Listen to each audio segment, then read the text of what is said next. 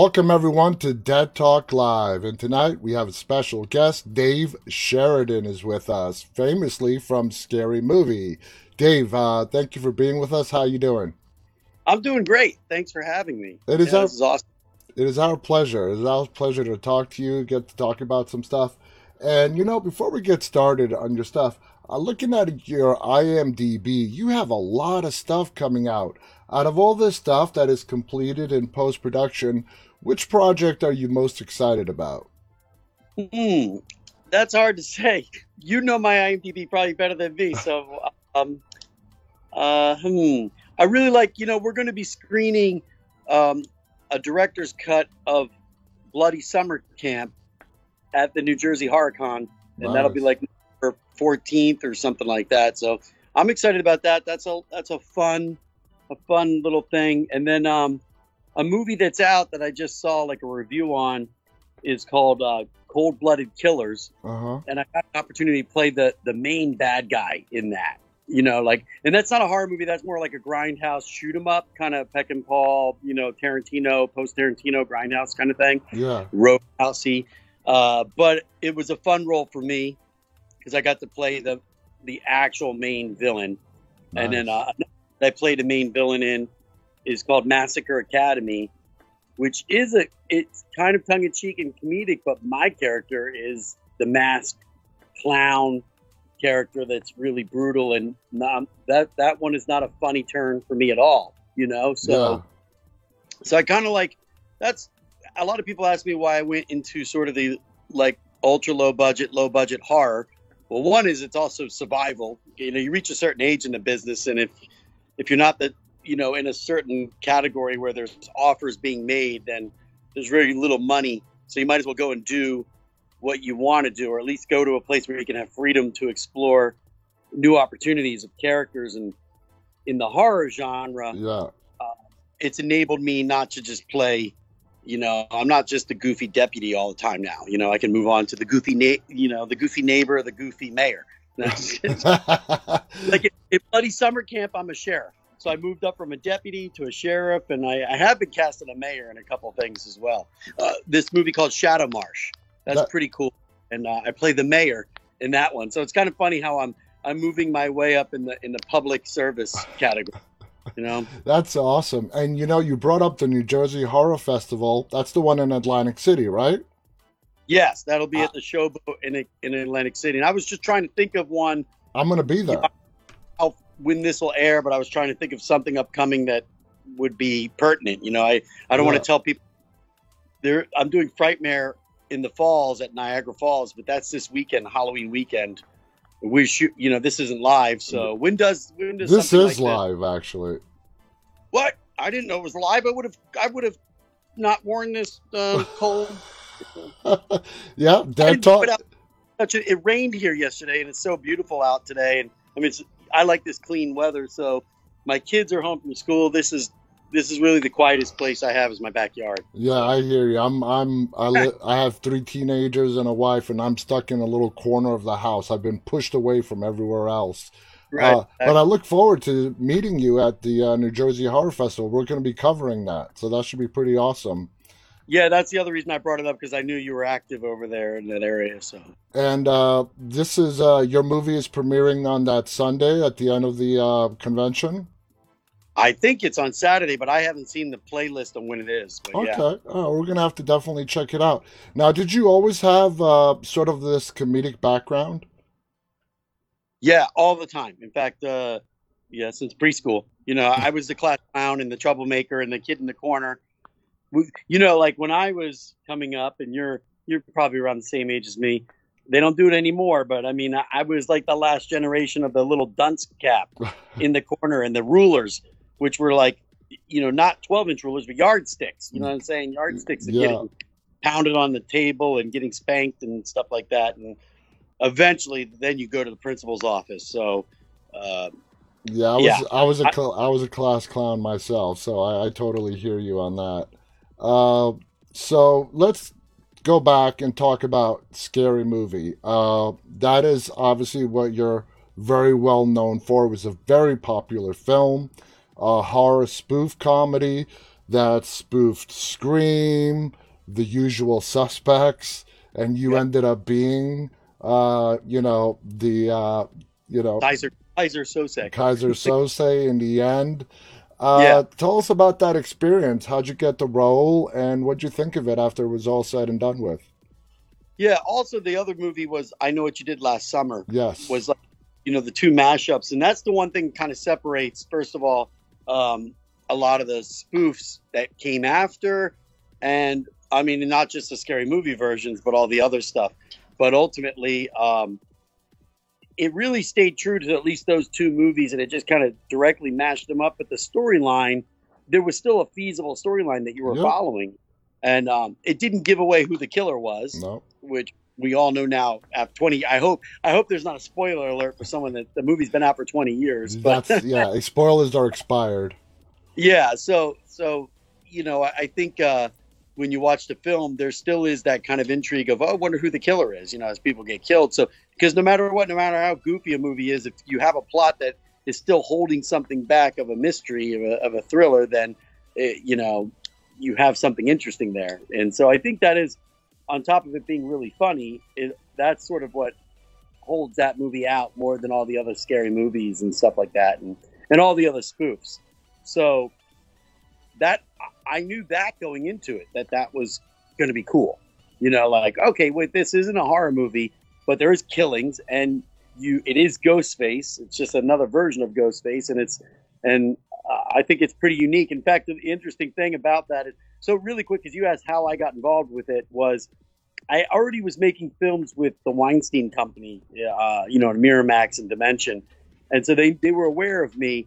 And back then, I used to shoot a bunch of short, I, I shot a whole bunch of short films in uh, in like 1990, 1991 that ended up on VHS tapes and Mhm. floating around.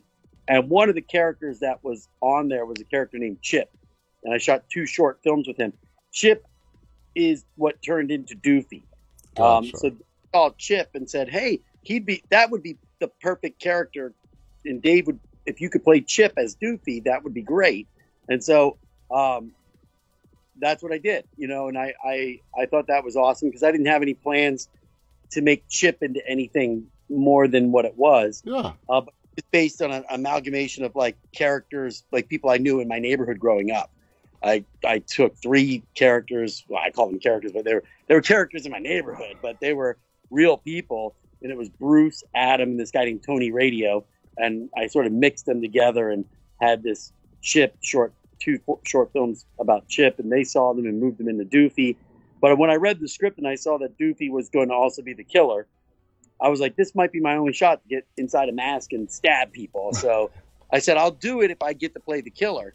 Because normally they would just put a stunt guy in there, but I convinced them, I, and I think it was rightfully so. I said, there's a lot of physical humor that this Ghostface is going to have, you know, not knowing how to hide and just all the different double takes. And, you know, it's hard to make a character with no face funny. You know what I mean? Yeah. You had to, it's all about the body movements and exaggerations of the neck and the head and stuff like that. So um, I had a lot of fun. I think it was equal amount of fun playing the killer in the movie. So you know, so, you were actually the one behind the mask. That that was you. Yeah, yeah, and I got to keep the masks. I I have the real, you know, the masks I wore, the robe I wore, the knives or knife. Um, so That's good. that. I mean, you know how hard it is to actually walk away a from a set with that kind of memorabilia. Yeah, it, you know, and then we we actually did a digital scan, like a laser scan of my masks to make a mold, a reverse mold with like a 3D printer, so that we have a mold now to do latex. And I've done some hand pours and hand painted, but I need to find a place to sort of. They're so popular, I can't even keep up. Like when I came to Pennsylvania HorrorCon, I I hand painted ten, and I sold them on the Friday right away in the first two hours. And then Saturday, the guy was like, Do you have any more of those masks? I go, I sold out on Friday. He goes, Why didn't you save some for Saturday? I go, That's not the way it works. When I when I pack something to sell, I sell it. It's not like I'm going five on. I don't know what's going to sell, what's not going to sell. But Exactly. First come, first serve. Now, yeah, but ultimately, that's a lot of work for me to hand pour it and then hand paint them. So I, I'm looking for a place to maybe, you know, do a mass run of them because they don't exist. My scary movie Ghostface, the even the hero mask, it's different than all the other screams. And if you if you go back and watch the movie, the first time you see me standing outside in a kind of Michael Myers way, out by the tree where she reads the note, I know what you did last summer, and then she looks and I'm gone. That is closer to the real scream mask, and that was the original um, sort of hand um, carving of what we were going to do. But then when I shot the scene with Carmen Electra, Keenen couldn't hear me, and I was doing the voice live. All that in the movie, most of that's all live, me recorded on set because I'm improvising and stuff. And so that's when they cut the mouth out and they did fabric. But when you cut the mouth out, it, it lost like the elongation of it and Yeah. it became more rounder. And plus, I tied it really tight because I didn't want it to flop around when I was moving. So that way, they, the microphone and the boom mic could hear what I was saying Yeah. so that Keenen could hear it in, in his ears. And so um, it changed the shape of the of the mask by But, doing that. But yeah, it's not very noticeable. I mean, Huh? it's not noticeable. It is a little bit. I have a rounder mouth than the other screen ones because it's pulled and it loses its. It lost it. The moment you cut something, it was Yeah. like this, and you you open it up, then it then it oh, it goes wider. You know what I mean? So, yeah. um, but that's great because that's what makes it unique. And there's been guys trying to hand make those, but they haven't nailed it because they just don't have the actual mask. But I was able to laser copy it, so I actually have the original mask that is the absolute duplicate of it. And the That- same thing with the so yeah. That- that is so cool. In your opinion, how hard is it to pull off a successful horror spoof? Like, how did Okay. the Wayans do? I mean, you know, obviously they did great. How was it working with them? What did they do to make that such a success? Okay, so and a, another case in point is we also did Haunted House and Haunted House Two. hmm and about to do another one in a couple weeks. We're going to shoot something in Atlanta. I can't give it away. Um, the working title, though, I can tell that because I know it's going to change. Is called Boo. Is the working, um, and uh, it's a really cool thing. It takes place on Halloween night. That's all I got to say about it. It's one night, but it's not a spoof. That one is an original idea, but it Okay. is. It's more like Jumanji and uh, uh, you know um, As soon as, as soon as you said Halloween night, I'm like, oh, they're gonna spoof Halloween, the movie, Michael Myers. no, but there- there is aspects to that trick or treating, you know, boogeyman trick or treating stuff, you know, but it's not a Michael Myers directly spoof. But uh, ultimately, though, you go back to like, how did they make scary movies so funny, or what's the secret of a horror spoof? The secret of any spoof, and what Keenen would always say is, you have to have uh, the audience has to know what you're spoofing. They have to know the the tropes and the sort of stereotypes and the cliches, and so that's why doing a film, making fun of a genre of film that's played out, or at least is so familiar that so many people understand it. So Mhm. even if you look at Scary Movie, there really is um, Halloween stuff in there and uh, Friday the Thirteenth because it's the typical stuff of the car not starting or how do I escape from here? The, the girl trying to crawl through the doggy door. You know what I mean? And, yeah, and while she's stuck, then I I turn on the uh, garage door, you know, and cut her body in half or whatever. So it's like um, th- there's some of that stuff that's not wasn't in Scream, but everyone understands the slow walking killer. Yeah, I do a thing with the slow walking killer where she's running, Carmen Electra's running, and I'm still I'm catching up to her, and then it reveals she's on a treadmill. You know what I mean? So like, we, I just watched Halloween Kills, and they do that exact same thing. They don't do the treadmill, but there's a woman running through the woods and Michael Myers, nice slow pace. nice slow pace. It's like the the rabbit in the hare or whatever. Like he he he still he got to the same place as her, well rested, and he was listening for her heavy breathing. You know, she ran and he walked. You know, and he, he's quiet listening around. So, um, did Yeah. you happen to see that one? Did you see the Halloween Kills yet? I have. I saw it on opening night. I. It was. I feel. I felt like they tried to bite off way too much with all the characters and the tying. You know, it's pretty. You, yeah, you and I are in an agreement. I was not really satisfied with it. yeah. Uh, Yeah. They, uh, it was all over the place. It was fragmented, and what happened was, you know, we sort of came to expect, uh, with you know, starting with Halloween five and on, that the level of the movies have gone down. And then in 2018, they give us this amazing Halloween movie.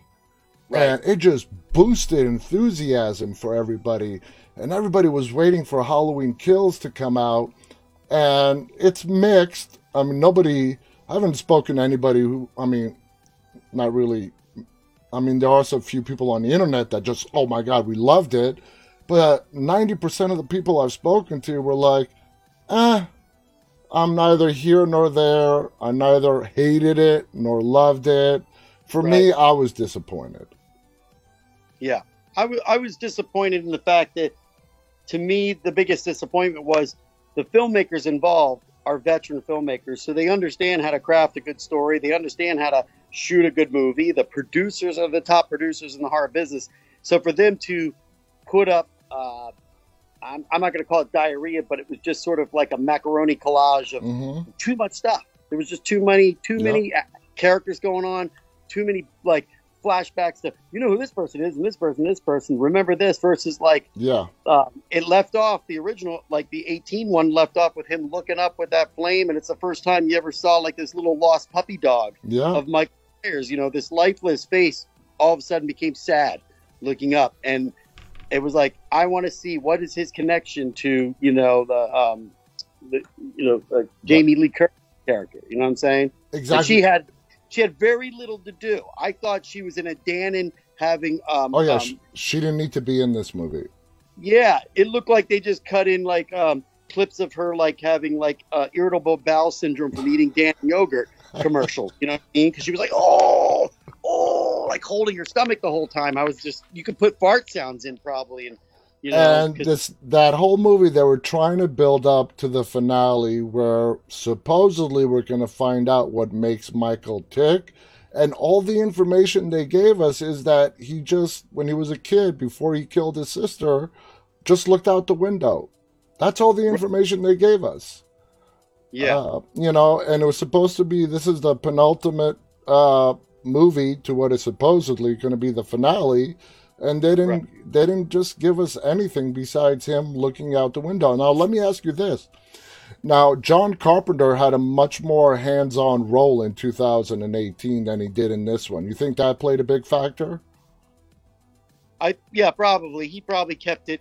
You know, look, it, in 2018 they really tried to do a. I felt like they mimicked the first one. You know, like very simple Yeah, a simple premise of uh, Michael Myers, except for him.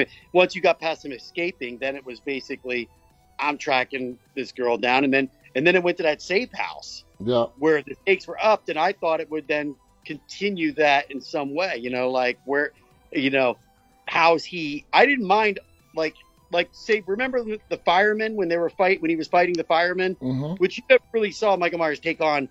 You know, he was Jackie in a Jackie Chan martial arts style, no, kicking. But I didn't mind that. That was like at least like okay, great. And I love the little stuff where the woman was shooting and he kicked the door and the gun shot her in the head. You know, like uh, I was actually expecting him at the top of the stairs to pick the gun up in his house. Remember when the guy had the Yeah. gun? The and I was expecting him to pick the gun up and shoot her at the bottom of the stairs. Going, I've never seen Michael Myers pick a gun up and No. just shoot someone, which would have been hilarious that he just finally did it. Like, yeah. I can shoot you. I just don't like doing it. You know, Exactly, exactly. You know, thinking of it, that would have been great. That would have been something different. And you're right about the characters. Uh, bringing back Tommy Doyle, and this is nothing on Anthony Michael Hall. Anthony Michael Hall is a good actor, but just bringing back the character of Tommy Doyle, why? I mean, it Right. served no purpose. Uh, Lindsay, uh, Nurse Right. Crane, I don't know. It was just like you said, too many characters, too much stuff going on here and there. And then they put in that social commentary in the hospital where uh, you Yeah, had, yeah. yeah, Right. you know, where the guy who, the patient who was innocent, who jumped off the edge, was like Yep. sort of a representation of America today, divided, and he fell Yeah. off the cliff. Uh, Well, it showed the mob mentality where they were like, "We're gonna, we're, we're, we're gonna, we're killing the evil," but they became the mob. They became the evil mob. It's the Frankenstein thing. You know what I Yeah. mean? Like Frank, uh, the whole thing. You're the monster, but the town is the monster against Frankenstein. All of a sudden, they become the monster. The mob, mob, you know, group think and yeah, literally killed an innocent guy. You know what I mean? exactly. So- and you felt so bad for him because he was just scared. He went to the hospital to turn himself in, find some help, and at Right. the end, he was so scared they literally drove him off the cliff. Right. Uh, now, now going back to uh, scary movie, did you have? Uh, did you talk to like David Arquette, who played your counterpart in Scream, or any of the other actors from any of the movies? Nope. Uh, no, no, I didn't. Um, in fact, I, it was years before I met David Arquette. Even though when I moved to LA, I actually um, lived next door to his family's home, where his mom lived and his uh, sister Alexis lived, and um, so I would see him before I even did. I mean, this was like for five, six years before I got cast in Scary Movie. I would see David and stuff like that. I never said hi to him or anything, and um, 'cause, you know, you, you, you respect people's privacy. You know what I'm saying? Yeah, like yeah, yeah. family, so it's not like I'm like, "What's up?" You know. So, um, but when I did meet him, he it was a movie. He directed a movie called Tripper. I don't, I don't know if you know that movie. It's pretty good. It's pretty good little slasher. I film. haven't seen it, but I have heard of it. It's pretty good, man. Paul Reubens is great in it. The Pee Wee Herman, uh, Mr. Pee Wee Herman, and um, so I I was invited to the premiere red carpet, and David was greeting everybody on the red carpet in this kind of white suit splattered in blood. It was his writing and directing debut, and um, as I walk up to shake his hand, and I'll see if I find the camera, but there it is. I'm like, "Hey, how you doing?" I'm before I even got my name out, I go, "I'm," and he goes, "I know who you are. I know who you are." You know, and he was just kind of gripping my hand, and like, "Uh huh, hmm I know who you are." And it, it was like, I think he took the Doofy performance, like he kind of did take it as a jab at him No, when it wasn't because no, yeah. if he would understand, if he saw the two short films that I played at Chip, all I did was literally play the character I was already doing. They they said this would be great for a Doofy, but you know, like it was a spoof of Dewey, but my character, I wasn't like, how am I gonna rip him? You know what no, I mean? Like, I no, wasn't no, yeah. to- I didn't see that at all. Now you know there's a new Scream movie coming out, and I believe David uh, directed this uh, new one, the new Scream movie. Um, what are your expectations for that? I don't have any. Um, I just hope it's not the typical reboot and it's the kids. They're at they're parents now, and now it's kids. I, I think that would be we've seen that. You know what I mean? Like the older generation. In fact, it's similar to like what we just saw in Halloween, where Jamie Lee. Curtis grandmother and Judy Greer's the mom, and the main girl is in high school or whatever. And uh, you know, it's sort of like um, that one. That one makes more sense because the Michael Myers thing is a bloodline there's something about her family that that's my thing is like we what's the relationship there uh, with uh, her family but um in scream scream was never that there's not a bloodline in, in scream you so what I you mean? wanted to be brought back to the main characters like Neve Campbell, Courteney Cox, David Arquette, and Right. not have it be their kids and whatnot. right but but we know the reasoning is because movies and these these slasher movies are teen movies they're they're date night movies they're yeah. Ghost jumps and you know like scares and stuff to get the girl to go or the the guy to go like that and get closer or you know what I mean? Whatever it is it's like it's kind of like a roller coaster ride. You go on a roller coaster to have a little thrill and you go in these things to get a little thrill and um, I, it's hard to thrill a 52 year old you know what I'm saying? Watching another 52 year old like run around and I don't know if we want to see uh, you know half naked 52 year olds versus you know 18 year olds so um, it's hard to say but I, I get it that's you know the youth the youth market is where the market is Oh, yeah. It's always product. been like that. It's always been like that. Now, uh, I'm noticing a trend of the slasher movies slowly, slowly starting, you know, coming to come, slowly coming back. Of course, in the '80s, it was all the rage with the Jason Voorhees, the Michael Myers, the Freddy Kruegers into the '90s, and then slasher movies sort of really disappeared. Uh, now, the big horror attraction right now and the big, you know, draw are supernatural paranormal movies. That's what Right. scares people. In fact, that's the last subgenre of horror that actually still scares me because I kind of believe in it.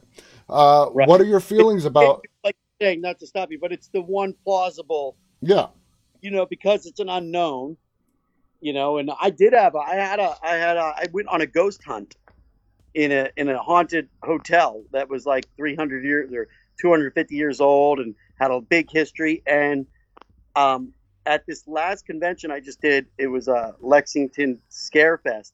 I was near a panel, and it was a panel of ghost hunters or demon demonologists and stuff, and they started talking about the, the possessions and what happens. And um, when I, I I feel like I had a brief possession of a demon that I went into a catatonic state where I couldn't Wow. move and half my face drooped like a sort of like partial paralysis and stuff. And all I could move was my eyes. And it wasn't until this like somebody else on the crew figured out, wait, he's blinking. Are you blinking Morse code? And I started blinking. I didn't know Morse code, but I was trying to signal them that I am there, but I couldn't move my body at all Wow. and uh, and I I thought it was only out for like a minute. They rolled tape on everything, and it wasn't until we got back to the hotel, and I was out of it the rest of the night. Like I was very like, you know, uh, like I had a concussion type of thing. You Yeah. know, like just knocked out. And um, I said, man, that that was a crazy. Mi- How long was that? Like a minute, two minutes? And they go, no, you were you were you were catatonic for 15 minutes. We have the tape. Shit. And I didn't know that. I thought it was only. And that's when I got pissed off at them. I was back at the hotel. I'm like, what? And I started like, re- I was ready trying to punch people because I was like, you had me like that for 15 minutes and you didn't call 911. What if it was like a diabetic seizures? I or you're having a stroke or something. That's what I'm saying. I was like, what? I thought it was just out a minute. And by the time you guys got your senses, we were like, oh, he's back.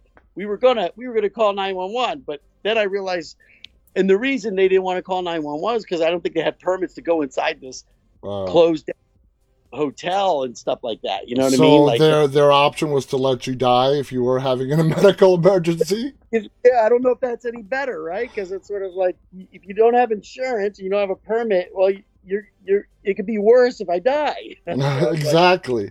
But yeah, paranormal, supernatural movies. Uh, you know, I read a study a couple of years ago. Over sixty percent of the world's population believes that there is something after death. Okay, now the beliefs vary, but for me, I've never experienced anything paranormal. But I'm a 100% believer. I don't want to experience it to believe it. I know something exists after death, and the movie in Hollywood has just, you know, taken off. Yeah, they do severe exaggerations with the dramatizations, but at the end of the day, when we go to the movies, we want to be entertained and we want to be scared, hence all the dramatizations. Now, going back to the slasher flicks, uh, are you also noticing a, a slight uptick in slasher flicks over the last several years? well, definitely on the independent circuit, there's a lot more slasher flicks, and I feel like they've all also trying to sort of go. We're in the 80s, you know what I mean, or we're in the 90s, so it's sort of these sort of period piece slasher flicks, only because it on a lower budget it makes it at least look like there's some sort of like take or production value to it. Yeah. Um, like that Massacre Academy takes place in the 80s, and so does the um, the one I'm gonna the one that's playing at uh, New Jersey HorrorCon. It's called Bloody Summer Camp. It's like an 80s summer camp, yeah. you know, blood slasher type of thing. Um, I think I'm good with that because it's simple stuff, and it, you know, for for a while they went with the zombies. The zombies were the big thing, Oh yeah. and you think that zombies could be like, oh, that's sort of cheap, but you know, you need zombies, you need bodies. So that that you know, and there's a lot of makeup to do on that. And we did a movie, we did a spoof. I did a spoof of The Walking Dead called The Walking Deceased. Yeah. In um, and we shot it in um, San Antonio, Texas. This was in 2015. It was like after the, it was like two seasons of The Walking Dead were on Mhm. already. Um, so it didn't spoof all the characters. It was really the main core of that first season hmm and um, I played the sheriff, and I kept looking for my son, Cor- you know, Cor- Coral, Coral, Coral. Coral. And uh, it was funny. I had a ball, but we didn't have a lot of money. And I remember looking at the reviews, going like, "Oh, it could have been funnier. They could have did so much more." And I was like, "I know we couldn't have done more because more costs more money." You know what I'm saying?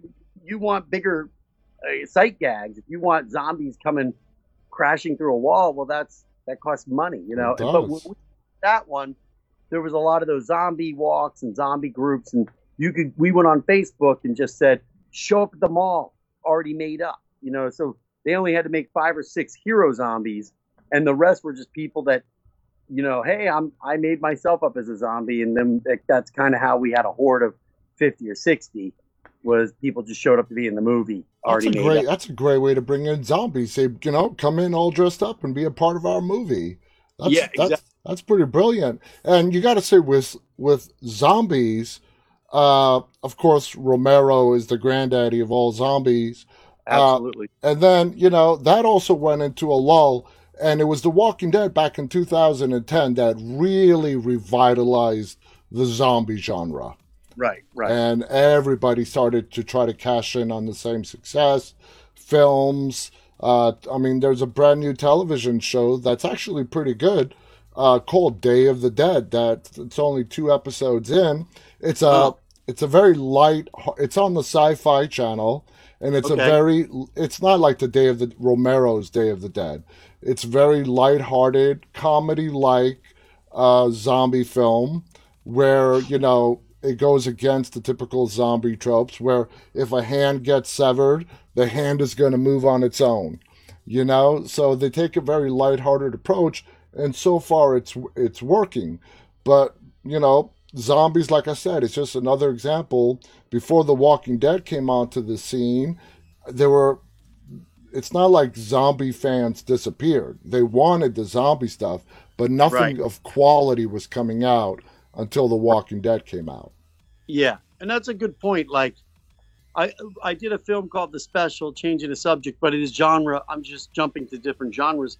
Um, it was a monster movie. You know, it was like a, a Cronenberg fly kind of a mm-hmm. creature feature movie of a, of a guy that uh, is been infected and he's transforming. So yep. at, at, the end of the movie, he's sort of grotesque and he's a monster. And and um, again, it's a different genre, so it's it's not like any of these things are like, oh, I don't want to watch that anymore. You know, I remember, um, and this is in the comedy. It was uh, it was a Will Ferrell basketball movie. I forget what it was called, but I, when I was working with the studios, and I forget what we were trying to get off the ground, and his his basketball film didn't do very well. Mm-hmm. And they said, oh, sports comedies aren't playing right now. And I was like, well, everything plays, but bad sports comedy might not be popular, but that doesn't mean a good sports comedy wouldn't do well. You know what I'm saying? It's exactly. like, uh, got so a, a good slash, a good take on a slasher movie is a good movie. You know what I mean? A mm-hmm. bad take on a slasher movie is a bad movie. So yeah a bad zombie movie is a bad zombie movie. So it um, all comes down to the individual project. If you have a good script and if you have the right people in place, you can right. take anything and it's gonna be good.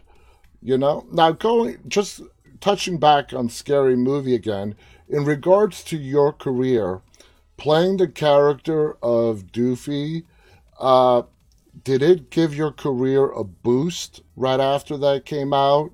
Uh, looking back, do you have any regrets to taking on that role? Do you think it kind of pigeonholed you into a certain type of character? What are your thoughts looking back on that film right now? Oh no, it was it was you know that was definitely a key to whatever career I had. You know what I mean? Um, so I'm very thankful. In fact, I, I, I coached my son's little league uh, game. So this was 21 years ago, right now. This film and I was at the batting cages today with my son, and I was reserving another cage for tomorrow for the whole team. And the guy Zach behind the countertop, he's like, "I finally figured out who you are. I, I finally recognized you." And I was like, "Oh, oh, what's that?" And he goes, "You're in one of my favorite movies." And I was waiting to see what that was because I get different things. I got Devil's Rejects just yesterday from somebody else. We're gonna get to that next. Yeah. This one, I was ready for him to say something else, and he said "scary movie," which is probably the bigger of it all. Everyone, knows.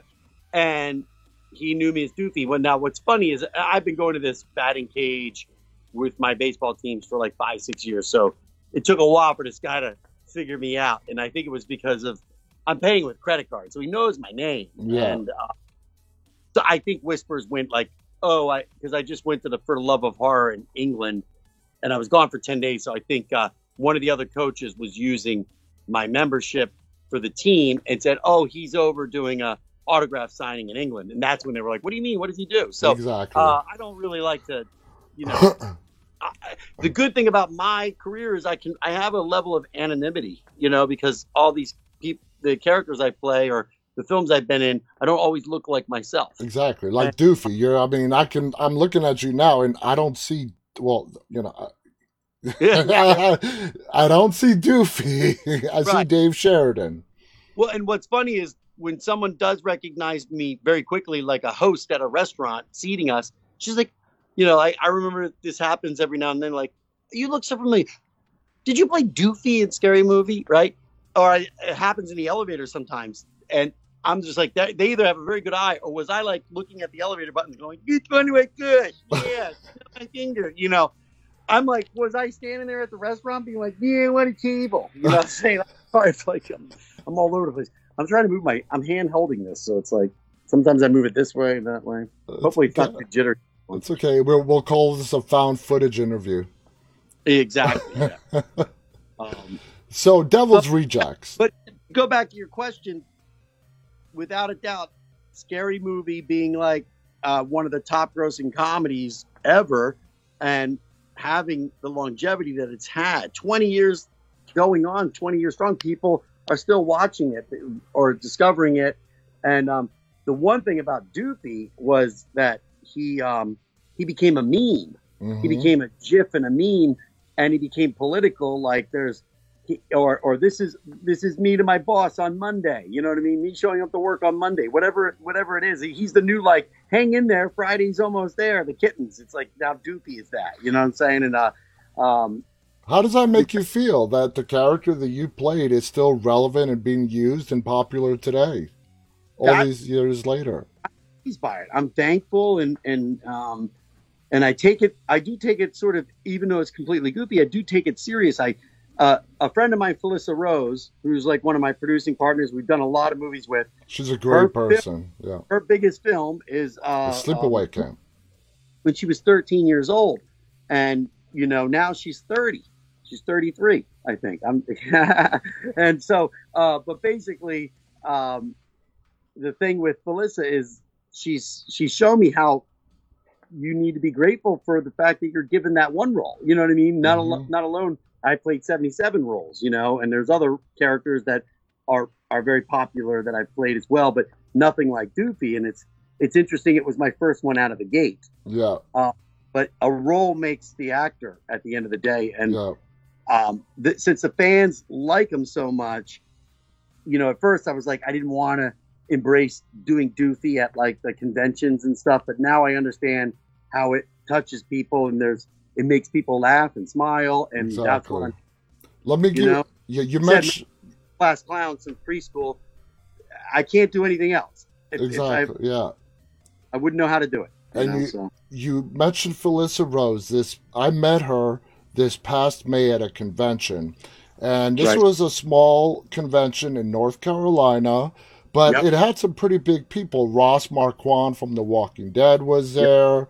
Uh, a lot of big people she was by far the most popular person there. She always had a line. Yep. Uh, she just attracts the people. You know, sleepaway camp. She's very active in producing and behind the camera right now. And while she was signing autographs, this is after I met her, her manager was right there with her as well. And uh, her manager's name is Sam, I believe. Yep. And we got to talking. And I asked, you know, uh, wow, Felissa, for being known from Sleepaway Camp, is really popular. And Sam filled me in. You know, Felissa is always producing. She's been active in this industry well beyond Sleepaway Camp, uh, doing horror and producing and whatnot. Yeah. Well, I mean, and Felissa is a different story. She's the most unique on the circuit. Trust me, I tour with her all the time. I was supposed to be at that one, and I had an opportunity to go to the camp. I don't know if you know the camp at all because I know you're a Walking Dead fan. Yeah. The the camp takes is is in where around the sets of the Walking Dead, and they do oh, tours. Yeah. And so, like you know, um, like Ross would be there one year. He wasn't there this year because he was at your thing that you were at. But Lew Temple would be there. Um, the the uh, Cameron or what? Who, who's the kid? Cam, Cameron who plays the the main kid? Um, Chandler Riggs. Chandler, yeah, yeah, like they'll all be there and they'll they'll be a part of the tour to take people on like you know a bus tour and stuff like that. And it's a charity event called the camp, and it was the same weekend, and I was double booked. I didn't realize it, but that, because that was that weekend it was uh, North Carolina Fear Fest or North Carolina something. Yeah, um, it was in Raleigh.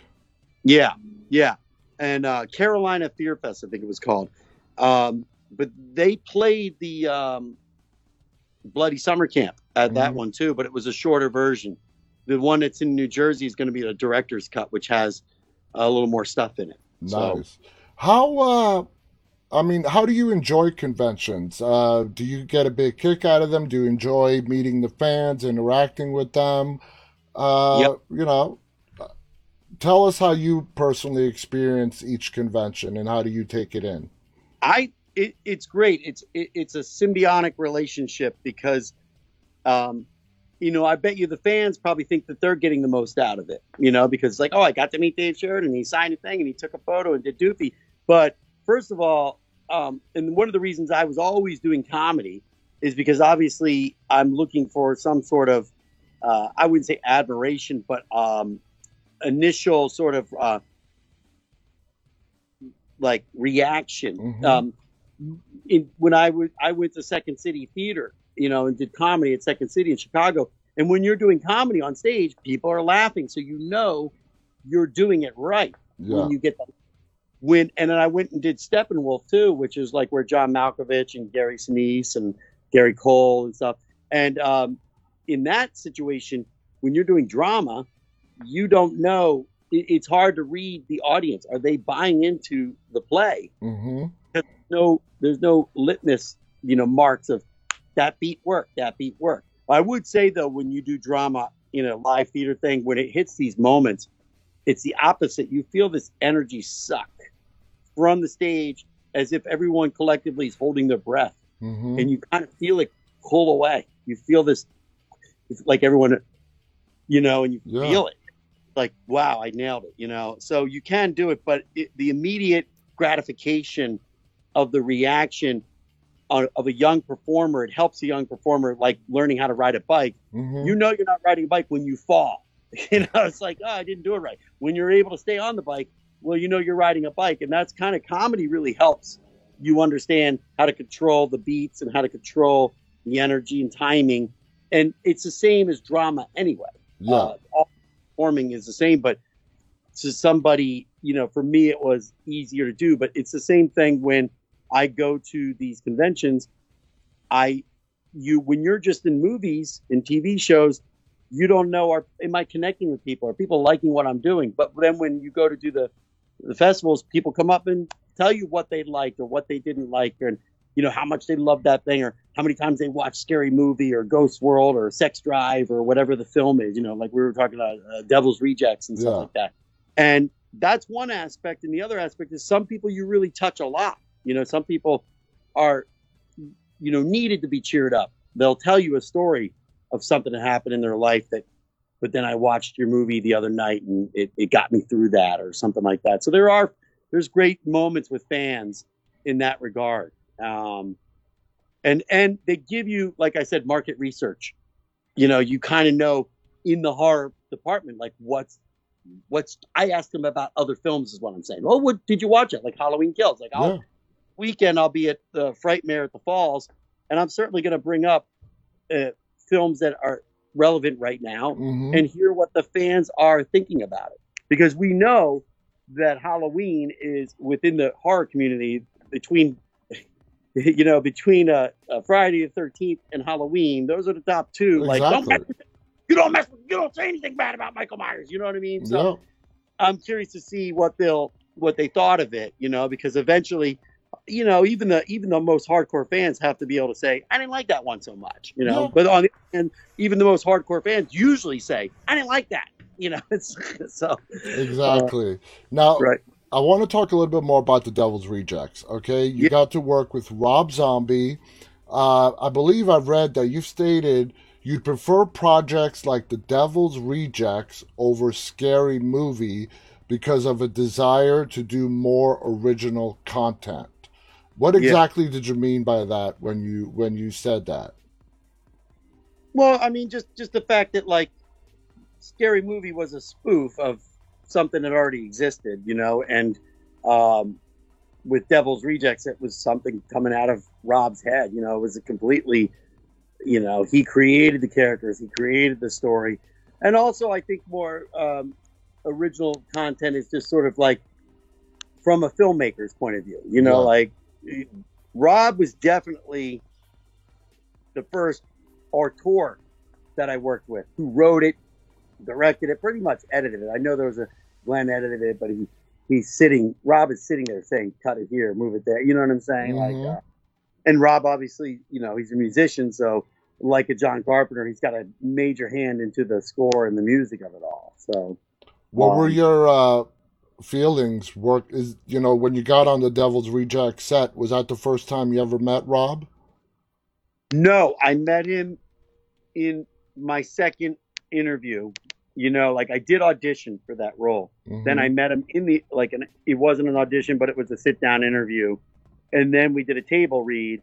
So um, the the day he called action on set, I probably met him uh, probably four times because I think he had a barbecue in his backyard um, with everybody. Hold on, I'm gonna let my dog out.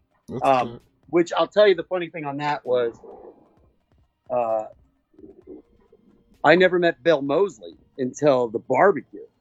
Wow. And Bill, oh, I gotta let my other dog out. Every time one goes out, this other one, she's a cutie. Where is she? Right there. But she's got to come out now. Now they're gonna fight.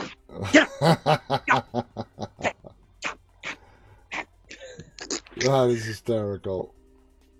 So, so you know, you know Bill Moseley. He's Yeah. intense, especially in Devil's Rejects. It's, it's, you know, I mean, he, if it's a shame they didn't, you know, films like that don't really get considered for nominations on things because Bill Moseley's role, you know, his Mhm. performance definitely up there in terms of a performance. And um, so he, he shaved his head because that's a wig that he's wearing, the long hair. Mhm. So in order to make it easier to like, hey, on and off, he just had his head shaved so they could put the wig on. But that was his real beard. So you have to you have to picture Bill Moseley with a shaved head, but a giant lumberjack beard, and it was gray. And he's wearing like cut off jeans, and he's in Rob's pool, and he's floating in Rob's pool all by himself. He really kept to himself. And I was like, who the hell's that? And he's like, oh, that's Bill Moseley. And I was, I was like, okay, I've never met him, but it, he was already intense in a weird way. You know what I'm saying? But it wasn't a, it wasn't a off-putting, scary way. It was Yeah. just kind of like, who's the, who's the crazy old guy with the beard and the psycho in the pool? You yeah, know, he was like- like in character or something. he was, but I think he just wanted. I think he was enjoying the pool. you know, it might have been like, "Whoa, he's he needs to be alone. He's in the character," but nobody else wanted to get in the pool. Really, it's a barbecue, and it was like, "Ah, I didn't, I didn't know there was going to be a pool. I, I just, you know, I don't have an extra pair of pants. You know what I mean? Like, so So, uh, you know, I got to say, from my personal standpoint, House of a Thousand Corpses, The Devil's Rejects are up there on some of the greatest horror movies uh, made. Rob, uh, completely original content. It was disturbing. Right. It was it was unique. It was rich. What did you think from a fan standpoint, not actually being in the Devil's Rejects, but what were your feelings on those two movies, watching them as a fan? I like both of them. Um, the only thing I would say is they really are so different. Mhm. you know and um the hardest thing for me on a house of a thousand corpses i know that rob felt like he lost a certain amount of control and was like i didn't get to complete my vision which is really why he set off to do the devil's rejects as a kind of like such a jar there's there is a difference in tone Yeah. in those things. And I never even asked him, is the tone of the Devil's Rejects what you wanted the tone of a thousand corpses to be? Because that wouldn't fit at all. Because Mhm. what I liked about a thousand corpses is House of a Thousand Corpses, it kind of had that old school funhouse. Yeah. You know, it, it felt um it was exaggerated in parts. You know what I'm saying? And that kind of you know how those funhouses have those mirrors that like Yeah. bend and your body, and that's what he, it felt like to me. He took me on that ride of these teens going on, you know, on this road trip and stepping into shit, you know, which which was like you know that kind of Texas Chainsaw Massacre, kind of, Exactly. The Sawyer uh, family. in the uh, uh, House of Wax kind of situation, you know, like uh, so. I thought it was great though. I loved both of them. Um, I think uh, in both films he really did a great job of taking comedic actors, like Chris Hardwick's in that one, you know, and Yeah. in this one in uh, um, uh, Cogs, uh, Walt, what is it, Walton Cogs? Is that his name? I forget the the, the other guy that plays the deputy. Yeah, I know. I'm drawing a blank as well.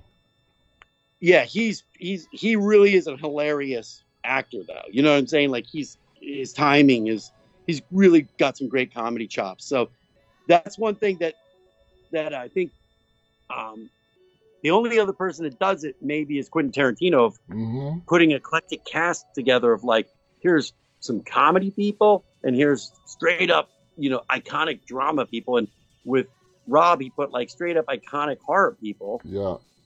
Like Sid and Moseley and Michael Berryman and and then um but then he put people like Brian Posehn and myself and uh Priscilla Barnes, you know, and uh Three's Company, Leslie Easterbrook from Police Academy. You know what I'm saying? Like and but melded them together, let a little bit, let us have a little, you know, especially my role as the, the deputy, I, I was able to be a little goofy, you know, a little light levity to the whole thing. And I'm going to get to that in a minute about why levity and comedy have to be in, have they, you need it in horror. And I'm going to Mhm. tell you why in a second. But ultimately, the two the, he he's able to mix those two really well and pull out and trust the comedic actors that I know you're a good drama dramatic actor. You know what I mean? So I'm going to give you an opportunity. So that was pretty cool.